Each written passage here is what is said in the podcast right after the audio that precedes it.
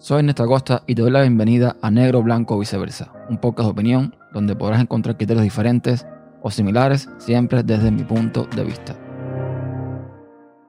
Bienvenidos a un nuevo episodio de Negro, Blanco y Viceversa. Primero que todo, darle mis disculpas porque estamos en una temporada ya de fin de año donde hace frío y por ende estoy un poco constipado. Tengo gripe, en fin. Por eso mi voz se siente un poco tomada. Pero bueno, no podía dejar eh, pasar este momento para grabar este último episodio porque están sucediendo cosas que me tienen un poco molesto. El último episodio que publiqué en este podcast fue hablando de la ley de protección animal en Cuba y la indisciplina social que de cierta forma hay en la isla. Y ahora volvió a ocurrir que eh, un grupo de personas que están apoyando la ley de protección animal han denunciado un acto que desde mi punto de vista es eh, lo más eh, bárbaro. O sea, un grupo de personas, tres eh, hombres en este caso, amarraron a un perro con cadenas a un tractor y lo arrastraron. Lo arrastraron por la calle y después de eso le entraron a palos y lo mataron. Literalmente lo mataron. Supuestamente porque dicen que el perro está comiendo las gallinas de no sé qué campesino y que después atacó al campesino y cosas por el estilo. Pero por supuesto, la historia real no la vamos a saber. Y yo me estoy acogiendo a lo que he podido leer de una fuente u de otra. Y ojo, esto ha pasado toda la vida. Esto no es nuevo. Lo que pasa es que ahora tenemos redes sociales, ahora tenemos internet, tenemos un teléfono con cámara que permite documentar toda esta serie de cosas. Pero siempre ha pasado. El punto es que yo lo que estoy llevando a la, digamos que a la reflexión es que de nada sirve una ley, cualquiera que sea, no la de protección animal, sino cualquiera, si esta ley no se cumple. Y en Cuba eso pasa bastante. En Cuba hay leyes que no se cumplen. Y que lo más triste es que tampoco se hacen cumplir. Ni las autoridades, ni digamos el gobierno, ni nadie que tenga que velar porque estas leyes se cumplen, las hacen cumplir. Que es lo más triste. Entonces, mi reflexión al final va en que más allá de la ley que puede existir y se puede aplicar, el problema que hay en Cuba ahora mismo con toda la indisciplina social que hay, por muchísimos factores, no solamente por esto los animales, sino por muchas otras cosas que se pueden ver si vas a Cuba y te pasas una semana solamente en Cuba, es que lo que se ha perdido es la educación. La educación cívica, que yo recuerdo que en la primaria había una asignatura que era de educación cívica. Asignatura que no sé si al día de hoy se sigue impartiendo y asignatura que al parecer en muchas personas no ha servido de nada. Porque al final toda la educación de una persona, si bien se puede, digamos que desarrollar un poco en la escuela, de donde viene realmente es de la casa. En la casa es donde realmente uno aprende ciertas cosas, ciertos hábitos, ciertas formas de comportamiento. Y no en la escuela, es en la casa. Pero si quien está en la casa no está preparado cívicamente para darte una educación correcta, pues no estamos haciendo nada. O sea, es simplemente más de lo mismo. Los niños tienden a repetir lo que ven y lo que aprenden en sus propias casas. Y esto, bueno, es una, es una cadena, es un dominó que va cayendo y bueno, eh, cuando vienes a ver, el problema viene muy, muy, muy de atrás.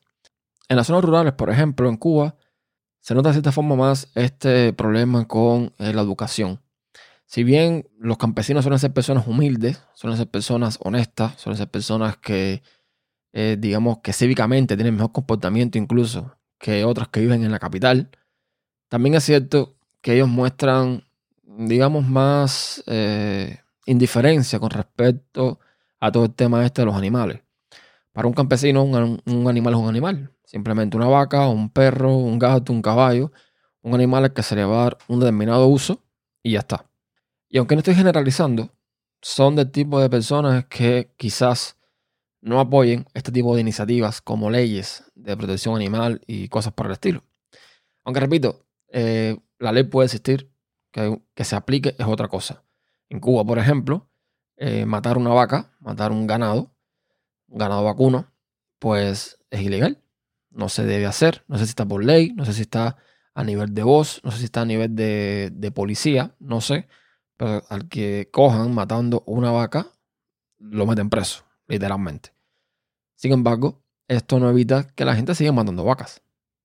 En Cuba, hay leyes de tránsito que nadie cumple. No cumplen ni los que están manejando, ni los peatones que van por la calle. Entonces, el problema de no cumplir una ley, para mí no es problema de la ley, sino es de la educación que tienen las personas de forma general. Y por supuesto que una ley, si se aplica, te educa. Pero repito, si esto no viene de la casa, no hacemos nada con esto. Es complicado, es complicado porque al final todo este tema se ve y se nota. Se nota, por ejemplo, en personas cuando llegan a este país, a Estados Unidos. El cubano llega aquí y de alguna forma se amolda, se, se corrige en muchas cosas, en muchas formas de actuar. Nosotros, por ejemplo, los cubanos solemos hablar alto, solemos gritar, solemos gesticular cuando hablamos, solemos hacer una serie de cosas que cuando uno llega aquí te das cuenta de que no, no es lo normal. Entonces, de alguna forma, tú para adaptarte a esta sociedad, tú te educas. Y por supuesto que aquí ha habido, han habido años y años y años de leyes y de, y de un comportamiento social que de alguna forma ha ido formando a las personas. Cosa que en Cuba, repito, hemos perdido muchísimo. Pero es, o sea, mi punto es ese. Al final, por muchas leyes que tú pongas, si no tienes quien lo cumpla, si no tienes una preparación mm, desde casa, si no tienes una educación eh, desde casa, la ley no va a servir para mucho. Y si además de eso, tanto el gobierno como las autoridades competentes no aplican estas leyes, pues es más de lo mismo. Seguiremos viendo maltrato en Cuba aún con ley de protección animal. Seguiremos viéndolo o incluso no, no lo vamos a ver. Porque lo que se ve es lo que se ha podido documentar, repito, no lo que no se ha documentado. En Cuba, si tú vas por las calles, tú vas a ver animales sueltos de cualquier índole, sobre todo en zonas de campo. Tú vas a ver gallinas, tú vas a ver perros, tú vas a ver gatos, tú vas a ver todo tipo de animales sueltos. ¿Y de quién es la culpa? Pues para mí, de nosotros mismos. Si nosotros como ciudadanos no velamos por qué hayan leyes para esto, porque al final un perro que está en la calle está en la calle porque alguien en un momento determinado lo votó. O a lo mejor no fue al perro, a lo mejor fue a la perra que parió el perro. Lo botó a la calle. Y si ese perro está en la calle, evidentemente va a nacer ahí, va a crecer ahí y va a estar en la calle toda su vida. Y este perro de la calle se va a encontrar con otra perrita de la calle, van a ser sus perritos y van a ser más perritos en la calle. Es culpa del perro. El perro tiene la capacidad de controlar estas cosas. Tiene la capacidad de controlar eh, ser o no callejero. No, no es culpa del animal. Es culpa de nosotros, como personas, como sociedad. Es culpa del gobierno, que no entiende estas cosas. Y hablo de perro, pero hablo de cualquier tipo de animal. Entonces, yo creo que hace falta hacer conciencia con este tipo de cosas. Creo que hay que trabajar muchísimo en todo el tema de educación cívica. Y repito, no es solamente el tema de los animales. Hay muchísimas cosas que están mal, muy mal en esa sociedad. La isla está inmensa para mí, eh, que ya llevo años viendo afuera, que la veo desde la distancia y que he ido desde que estoy afuera dos veces. Y la sensación que he tenido cada vez que me encuentro con determinadas situaciones, cada vez que voy, es de que estoy en medio de una jungla.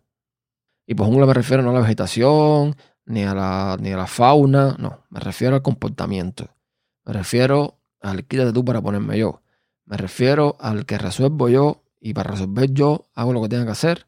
Me refiero a no tener respeto. Me refiero a ser agresivo. Me refiero a tener un comportamiento socialmente inadecuado. Y desgraciadamente esto es así. Las leyes ayudan, las leyes educan, pero no son suficientes. Hace falta una educación cívica, hace falta una educación desde casa. Y por supuesto, al punto en que estamos hoy, hace falta también educar a los que están dando la educación en la casa. Porque se ha perdido muchísimo. Le voy a dar un ejemplo muy simple.